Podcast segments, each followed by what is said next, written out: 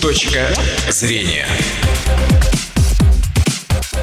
Добрый день, уважаемые радиослушатели. В эфире программы «Точка зрения» у микрофона Наталья Сергеева. И сегодня гость нашей студии – генеральный директор Института Удмурт Гипроводхоз Владимир Своекошин. Владимир Иванович, добрый день. Здравствуйте. Ну вот паводок, о нем мы много говорили этой весной. На сегодняшний день уже очевидно, что все обошлось благополучно, хотя прогнозы были самые такие серьезные, да, что возможно последствия для нашей республики. Что оправдалось, что не оправдалось? Вы знаете, вот я бы начал тогда разговор о паводке словами «Сбылось, о чем мечтали тайны, и вот настал желанный чат, Господь Бог благословляет нас. Угу. Дело в том, что нам просто повезло несказанно. По снегозапасам превышали все возможные нормативы. По запасам влаги в снеге то же самое. Но глубина промерзания была маленькая, и было ну, индекс осеннего вложения, или почва была сухая.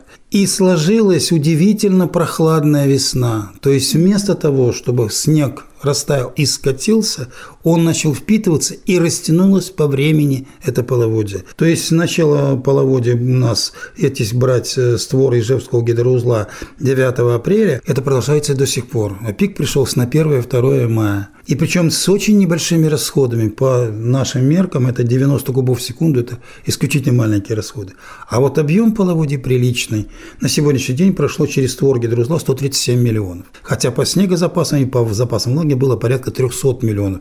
Вот какие потери произошли. Угу. Так что паводок близится к завершению, он не закончен, и он будет медленно, вот эта грунтовая составляющая, когда впиталась вода в грунт, она будет отдавать нам. Но то, что температура сложилась настолько удачно, паводок получился растянутый, и пиковых расходов, которых мы боялись, не было. Не было повторений ни 79 года, ни 91 года, ни вот 2016 год тоже памятный нам. А были у вас опасения? Вот я помню, в апреле ведь какой-то момент уже плюс 10 температура была. Вот. Конечно. Вот тогда было мое выступление, где я говорил о том, что влияет на паводок снегозапасы, запасы влаги в снеге, влияет глубина промерзания, сколько впиталось или какой грунт уходит в зиму сухой или увлажненный. Но перекрывает все это температура. Когда была плюс 10, ну, тенденция шла вот-вот-вот поднимется. Да. Посмотрите, что в других регионах произошло. У нас с вами как будто по заказу. Мы просили, ну, конечно, мы просили, вы знаете кого, и температура растянулась. То есть не было вот этого вот резкого потепления, как было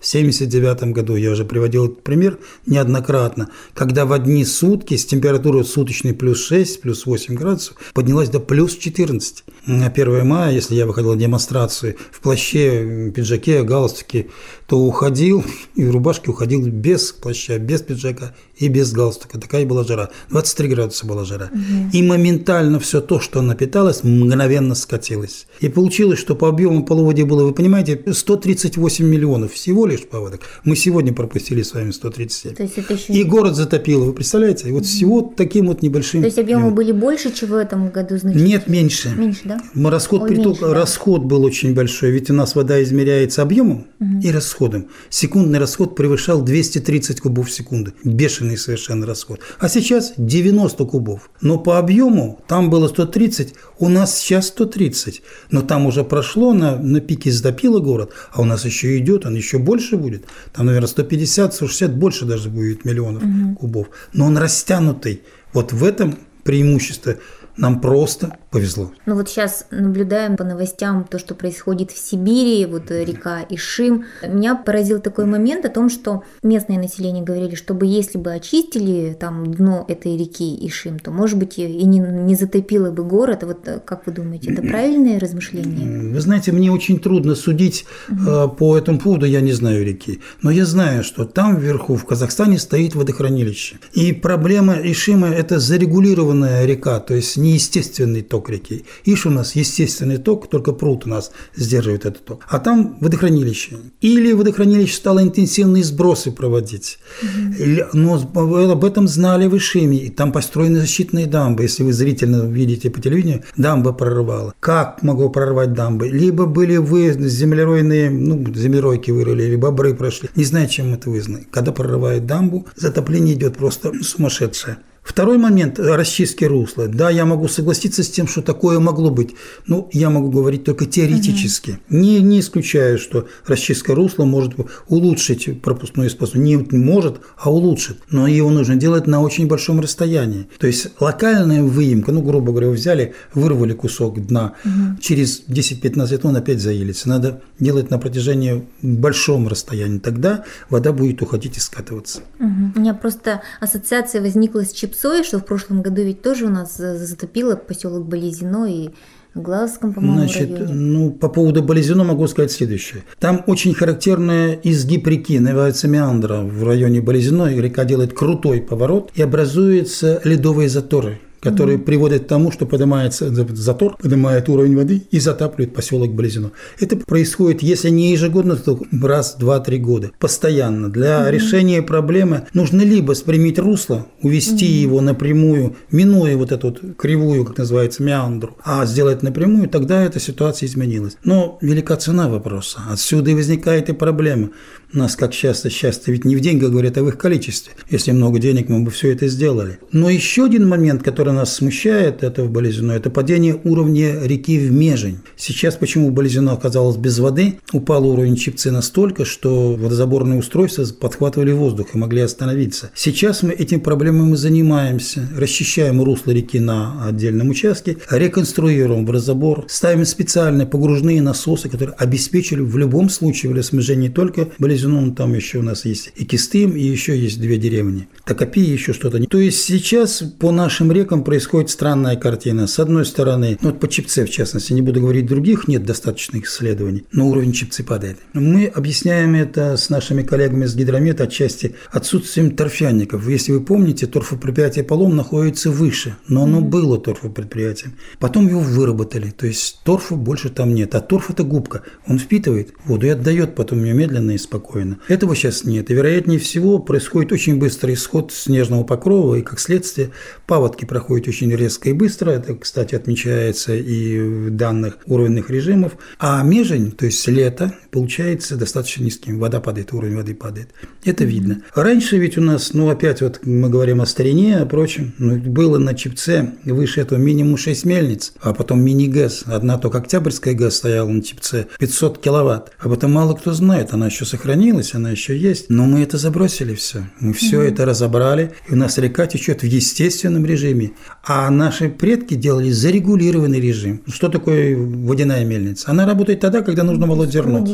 Кому абсолютно верно. Она держит воду в пределах русла и обеспечивает попуски воды, когда он мелит зерно. Но тем самым подпитывает все время реку. Есть запас, он его использует. Вот и вся недолга. А мы этого, к сожалению, в последние годы делать перестали. Раньше делали мелиоративные объекты строили, делали подпорные сооружения для обеспечения орошения. Сейчас, к сожалению, это остановилась тенденция. Какие варианты вот есть для решения проблем водоснабжения? В воду, Болезино воду конкретно. Воду не добавишь, конечно. Уже. В Болезино конкретно уже эта ситуация абсолютно четко решена.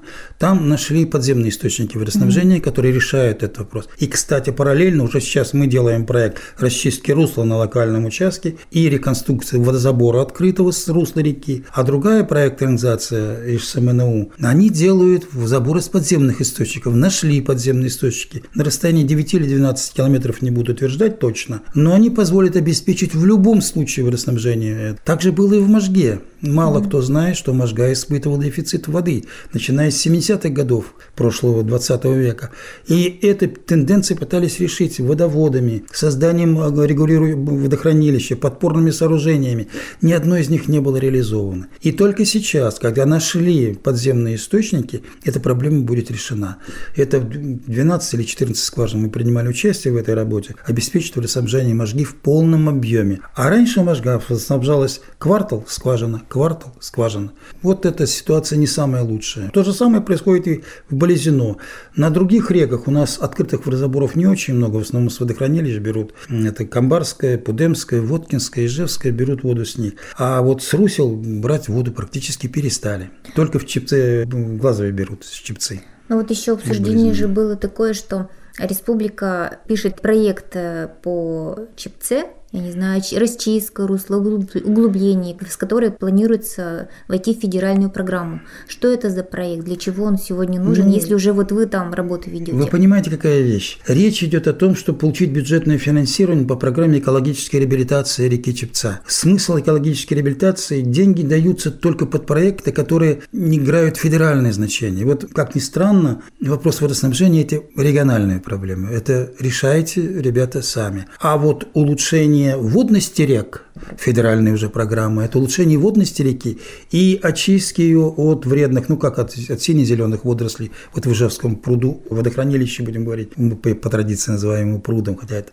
водохранилище. Очень большие затраты идут по углублению дна пруда, а закрепление берегов, чтобы не размывал, парк Кирова только они закрыли сейчас, его размывать больше не будет. А изменение конструкции водосбросного сооружения. Это все финансирует Москва в абсолютном понимании улучшения качества воды в реке, а в водохранилище из-за сине-зеленых водорослей. Это приносит какие-то результаты. Вот еще посмотрим 2017 год. Тогда можно будет говорить вместе с коллегами с водоканала о результатах этой деятельности. И вопрос, связанный с улучшением качества воды на самом водозаборе, и улучшение качества воды в источнике водоснабжения, это Ижевском пруду. Если говорить про Чепцу, то там тоже будут то расчищать дно. А вот с экологической точки зрения для животного мира, вот какие могут быть Вы последствия? знаете, для животного мира так. Вы были на Ижевском пруду зимой? Не обращали внимания? Район шлакоотвала. Посмотрите на эту береговую зону. Вот мы там сделали дно углубительной работы. Очистили дно от донных отложений. Выбрали порядка полумиллиона километров этого и замыли значит, территорию бывшего шлакоотвала. Замывали песком. Изменились глубины на этом участке. Образовались ямы, в которых заходит рыба. И теперь на этой акватории, на которой ничего не было, зимой сидят рыбаки и рыбачат. Угу. Вот как это может? Значит, образуются новые литерали, где рыба начинает что-то там кушать, где она зимует, ее ловит. Значит, ситуация изменилась. Ведь на этом участке, в районе Шлакотвал, ничегошеньки не было. Никто там никогда не рыбачил. Вот это вот улучшение биологических характеристик самой реки. Дно углубительной работы. Ну и как следствие, при этом, когда мы спускаем пруд и делаем водообмен интенсивный, очень интенсивный, пруд спущен, вода идет, и она всю эту нижнюю зону вытаскивает. Тем более, что мы даже изменили конструкцию водосброса. Раньше через щиты сверху вода переливалась, нагревшаяся, а теперь мы щиты сделали металлические, она снизу. Мы увеличим донные скорости и протягиваем эти и сине-зеленые водоросли, и ту муть и грязь, которые там есть. Вот что мы делаем. То есть федеральная программа – это еще пока вопрос такой вот с водохранилищем Ижевским, да, а с Щипцой пока это мы пытаемся доказать с помощью Министерства природных ресурсов, это в первую очередь закоперщик этого дела. Ну и нам поручают эту работу, мы ее mm-hmm. готовим. Я думаю, что это произойдет. На Ижевском пруду какие-то работы будут в этом году проводиться именно по очистке дна? Значит, вы знаете, как мы закончили проект экологической реабилитации, расчищена Волошка, угу. расчищен этот. Но работы, конечно, надо бы продолжать, но сегодня средств на эти цели нет. Ну, единственный момент, который я предполагаю, это будет так. На дне Ижевского пруда есть определенные запасы песка, есть организация, которая готова его выбирать. Это то же самое углубление угу. дна Ижевского пруда, но уже с точки зрения использования его как нерудные материалы. Этот песок, он будет намываться и потом будет продаваться или куда-то использоваться, это вопрос второй. То есть работы по пруду будут продолжены. Ну, чуть-чуть с другим оттенком уже. Тот, который владеет этим карьером на дне, он будет доставать и песок. А ситуация наша все равно будет улучшаться. А в каком районе? Зрительно, но это опять поворот. Вы когда едете по Южной набережной, есть поворот на путепровод. МСК-14, зрительно это видно. Mm-hmm. Вот напротив него прям там есть такой залив длинный вдоль шлака отвала. Вот там напротив этого. Один раз нужно увидеть на карте. Ну, то есть это опять же примерно опять в тех же районах. отвал, да все в том же самом месте. То, что мы и говорим. Там самая большая была на мелководная зона в Ижевском пруду. Ну, я Волушку не беру, там другие проблемы. Это верховье пруда, там заиление неизбежно, чтобы там скорость реки гаснут, ил осаждается. Совершенно естественные процессы, по-другому его не изменить. Ну вот ситуация, с которой в прошлом году, о которой тоже очень много говорили, я думаю, что она не изменилась и нынче. Докша, да, когда ну, уже практически у обрыва стояли дома, обваливались берега, mm-hmm. учитывая, что нынче и зима была такая особенная, ничего не промерзло, как складывается ситуация? Вы знаете, как мы по этому поводу очень боялись, вот точно так же, как с Павтом, только еще в большем объеме, потому что дома висели над обрывом угу. уже. Мы предполагали, что вот это как раз насыщение водой сухой земли приведет к интенсивному выходу грунтовых вод и обрушение дома упадут. Я могу утверждать только одно, что дома не упали Пока, во всяком случае. Там ряд хозяев подсыпал грунт, то есть в районе обрыва подсыпан грунт, чтобы исключить сдвиг это и обрушение. Но я думаю, что тенденция к обрушению этого сохранилась. Вода все равно будет выходить. Это было предметом разговора на комиссии по чертяним ситуациям. Мы подготовили информацию и для Александра Владимировича Брычалова представили это все. Были приняты соответствующие решения, но пока обсуждается тема, где найти средства для решения этой проблемы. Там и проектные работы нужны, и строительно-монтажные определенные работы. Но и с людьми надо проводить беседы, потому что люди упорно идут на береговой склон. И отчасти их можно понять. Ну, вы знаете, что хочется увидеть акваторию, там же, если вы были в Докше, исключительно красиво, с тех точек, где вот стоят эти дома аварийные. Вот сейчас и строится уже другой высокий берег, да, Докши, да, да. там тоже очень скоро, мне кажется, возникнет такая же ситуация. Вы знаете, процесс, ну вот мы отслеживаем этот процесс с 97 -го года, угу. то есть, ну, считается, 10, 20, ну, 30 лет ведь прошло. Тенденция к тому, что процесс этот затухнет, нет, он продолжается. А вот этот э, сползший, будем так говорить, какой-то, как будто специально какая-то площадка устроена, вот мы стоим наверху, вот это старый древний оползень. То есть эти люди живут себе на древнем оползне, который сполз давным-давно, они на нем живут. У этой деревни, как и у всей, всего правобережья Камы, есть еще одна проблема, о которой мало кто говорит. Это при подъеме уровня Нижекамского водохранилища начнется переработка береговой зоны. Волновые скорости не будет, но волна появится еще больше. Это видно по Воткинскому, мы отслеживаем вертолеты, есть замеры у нас, ну, вот раз надо увидеть фотографии наши, поймете. А долго рассказывая, смысл сводится к одному берег будет перерабатываться Нижнекамским водохранилищем. И нам придется крепить не только вот эти оползневые процессы, нам придется защищать берег. Там в Докше там сделана ограждающая дамба из габионов. Цена просто 560 миллионов. Она включена в проект Нижнекамского водохранилища. А вот элементы выноса частиц грунта грунтовыми водами – это проект, который надо бы делать сейчас, потому что ТАО пока стоит, кама-то не поднялась, а вот это надо делать сейчас. И я думаю, что на это пойдут э, и финансирование проектных работ, во всяком случае, будет.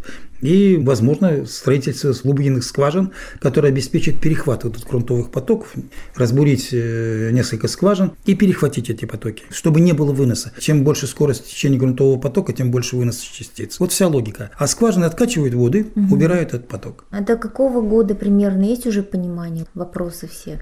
Вот вы знаете как, если отвечать на этот вопрос точно, в одном документе написано следующее. Это я говорю случай, если поднимется уровень Нижнекамского водохранилища. И я говорю совершенно официально. Уровень, как при подъеме уровня Нижнекамского водохранилища с отметки 63,3, на которой он стоит на сейчас, мы согласовали ее Удмуртская республика, согласовали и башкиры, с татарами согласовано все это, до отметки 68 на 4,7 метра. Правый берег будет обрушен в течение 10 лет от 10 до 120 метров берега. По нашим расчетам, потому что мы наблюдаем, это официально в гидропроекте сделано, будет еще больше. Берег будет перерабатываться. Почему это происходит? Точно так же. Как только поднимается уровень воды, восстанавливается депрессионная кривая, то есть поднимаются грунтовые воды сбоку. А грунты там не насыщенные, они сухие. Когда их насытит и пойдет грунтовые потоки, то же самое в той грёж. Начнет То есть вода будет оползать. ближе и... Да, и пили, он начнет берег обрушаться. Вот это произойдет. Это все учтено проектом. И защита есть. Вот в Сарапуле защита придумана. Вот в Докше мы сделали защиту. И если надо, и на Аргандее, Баргандее, в Каракуле, ну, много где надо будет это хозяйство делать. Во всяком случае, это не является тайной. Это является абсолютно реальной жизнью. Но вопрос заключается в том, когда это событие произойдет и как долго к нему надо готовиться. Нижнекамская ГЭС – это последняя в каскаде Камский ГЭС, то есть вся Кама будет зарегулирована сверху донизу. Угу. Представляете, то есть не будет естественного течения реки, за исключением нашего Удмуртского участка от наших истоков Камы и до входа в Пермский край, там будет естественное. А и Камское водохранилище в Перми, и не Воткинское водохранилище в Чайковском, и Нижнекамское в Набережных Челнах – это полностью зарегулированное русло. То есть река не течет, она стоит вот угу. в каскаде водохранилища. Понятно. Ну, это на, на, на самом деле необходимо, вот если честно. А вы знаете, я отвечу на этот вопрос очень просто. Вы очень много читаете и видите, что в Волге нет воды. Что в период летней межени или лета суда не проходят вверх по каналу Москва-Волга. Не проходит, потому что нет воды. Глубина осадки судов не должна превышать 2-2,5 метров. Любая другая осадка не пускает их через мели, поэтому нужна вода. А воды, ну, ситуация очень проста. С точки зрения даже здравого смысла, человеческого. Волга находится в зоне среднерусской возвышенности, и паводки проходят здесь очень быстро. Лесов немного, торфяников нет. Не буду комментировать. Паводок ушел, Волга ушла, заполнила водохранилище. А Кама имеет водосборную площадь, расположенную и в горах, и в лесных массивах. Ну, Южный Урал, ну что тут рассказывать угу. вам? Вы зрительно даже представляете, что это такое. И паводки растянуты, и она подпитывать может Волгу достаточно долго. Поэтому на их каскад и построен водохранилище для поддержки подпитки Волги. И это вот э, события, о которых мы с вами говорим, неизбежно. Вы понимаете, какая странная картина? Сделав, ведь на Волге сегодня реализован план Гойл-Роуд 1923 года. Это было принято решение о электрификации России. Советская власть плюс электрификация всей страны. Да, построили газ. Но река как таковая прекратила свое существование. Это не река, это каскад угу. водохранилищ. Застойные зоны, образование сине-зеленых, образование водообмен. Ну, не буду комментировать, негативные последствия есть. Но экономика страны требовала этого, и это сделали. ГЭС решили проблему энергоснабжения. Хотя сейчас говорят уже, что они не решают. Я с этим не могу согласиться. ГЭС – это возобновляемый источник получения энергии, независимо ни от чего. Пока существует планета, будет вода, она будет течь сверху вниз и будет вращать колеса турбин. Неизбежно. Это обязательное условие. Все остальные элементы, ну, тепловые станции, которые строятся, это вещь хорошая, нужная. Атомные станции, совсем согласен. Но сегодня идет тенденция с 2000 года, есть специальные документы о создании нетрадиционных, возобновляемых источников получения энергии. Это вода, это ветер, это солнце, это перепад э, потенциалов подземных источников. Угу. Это еще, вот я не буду там есть и какие-то такие, ну, экзотические, я не буду говорить, но во всяком случае природа создала нам условия. Вы посмотрите, сегодня солнечными батареями обеспечивается это. А газ, который у нас с вами есть, сегодня очень многие дома, даже в Ижевске, уже имеют собственный газовый котельный. Они не подключены к центральному отоплению. Зачем? Автономно, чтобы не зависеть от этих трасс и так дальше.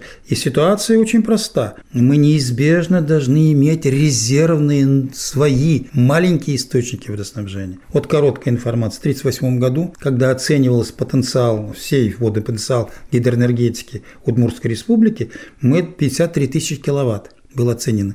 И когда и стали строить мини-ГЭС, их построили очень много. Как они строились? Они строились мощностью 4, 6, 8 киловатт.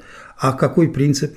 Принцип был простой. Одна 40-свечевая лампа на избу. Это, это очень просто. Но они стояли. Они работали. Существуем мельницам, приделывали дополнительные донные водоводы, ставили турбины Каплан, они вращались и обеспечили опять ночью. Подчеркиваю еще раз, то есть ГЭС не работает в постоянном режиме, она работает на пик, перекрывает. А вот потом исчезло это все, появились линии передач – и наступил момент, который мы сегодня видим. Мы снабжаемся с тепловых станций, из ГЭС больших или еще откуда-то, откуда угодно, через день этой передачи.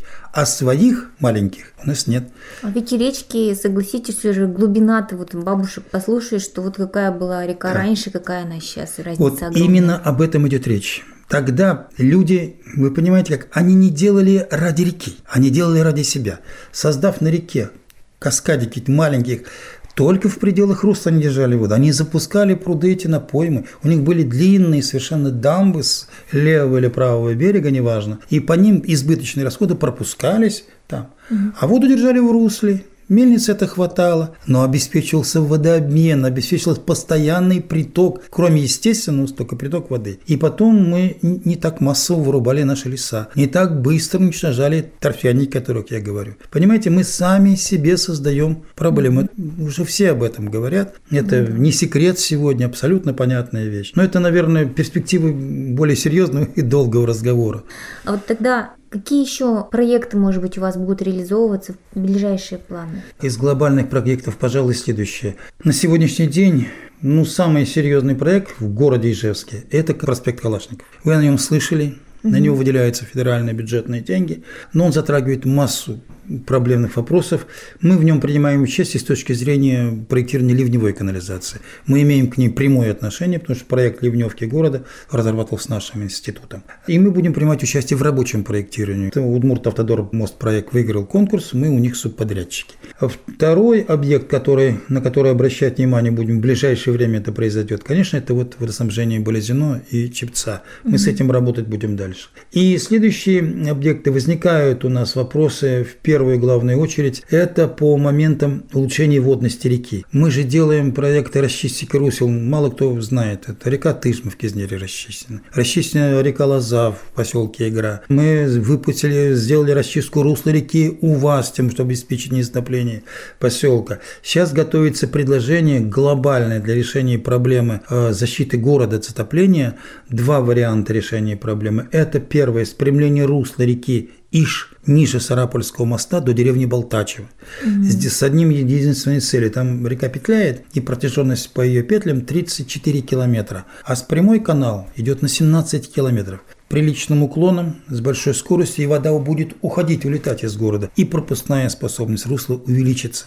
Это вот проект, который мы сейчас делаем, готовим договор. И задание на проектирование с нашими горстроем, город Ижевск в этом заинтересован. Второй объект, касающийся тоже города. Можно спасти город от затопления в любой поводности год, если построить вверху еще водохранилище. Нужна резервная емкость. Сегодня пруд сраба... Ижевский водохранилище срабатывается, образуется регулирующая емкость в 37 миллионов. Если мы вверху построим еще одно водохранилище емкостью хотя бы 60-80 миллионов, мы его опустим на период. Сравнить, если с каким прудом можно сравнить водоемом, например? Да Верните. тоже, вот, ну смотрите, эм, вот наш Ишевский пруд 76 миллионов, угу. Воткинский 80 миллионов, Камбарский 14, Пудемский 5,6. Вот водохранилище, которое надо строить вверху, оно может быть одно или может быть их три. Э, в одном на ИЖ мы можем построить в районе деревни Чернушки на старой ускалейке. Она будет 86-90 миллионов. Мы срежем любой паводок. Одно. Но можно делать их и меньше. На Чуре можно построить, на Иже небольшое построить, на основном стволе Ижа. И можно на малом Иже или на большом Иже построить. Понимаете? То есть их комбинация mm-hmm. зависит все сегодня от того, каковы последствия их строительства. Там же лесные массивы, там садогороды, там есть вот в районе Чернушки, и поселок Чернушка будет затронут, новые Чернушки, и садогородный массив будет затронут. Но тем не менее, сегодня ущербы 79 года в тех ценах, написанных ценах, составили 3,6 миллиона. В тех ценах. Сегодня это 120 миллионов ущерб. 91 год у нас был ущерб, мы уже его считали, это порядка 8 миллионов Сегодня это будет 40 миллионов. Понимаете, ущербы от затопления. Поэтому город построил защитную дамбу. Мы сегодня ведем паводок настолько тщательно, отслеживая каждый куб сброшенный, сохраненный и так далее. Вот эти все моменты. И этим занимаемся очень-очень плотно. И Министерство природных ресурсов, и Управление природных ресурсов города. Ну и наш институт нам поручает как раз. Все-таки мы с 82 года 35 лет ведем подобную работу. Кое-чему научились. Mm-hmm. Хотя нам говорят, что мы тут допускаем ошибки. Мы не ангелы. Мы говорили о том, что возможно затопление, но это не значит, что мы не просили, чтобы затопления не было. Перспективные работы вот такие, это по Ижевску. По остальным пока крупным водохранилищам нашим и городам нет такой проблемы в большом объеме. Воткинское водохранилище 86 миллионов, но река гораздо меньше, чем Иж, река Водка. Они срабатывают, делают предполоводную сработку и срезают пик паводка. То есть безопасные расходы сбрасываются, mm. а ну, лишний... больше. Конечно, да? он больше. 8, да. На 10 миллионов больше. И поглубже он, и почище он из-за того, что глубина большая. Синий и зеленый не развивается. Ну что ж, спасибо вам большое, Владимир Иванович, за интерес интересный эфир. Напомню, сегодня гостем программы «Точка зрения» был генеральный директор Института Удмурт Гипроводхоз Владимир Своекошин. До свидания. До свидания. Точка зрения.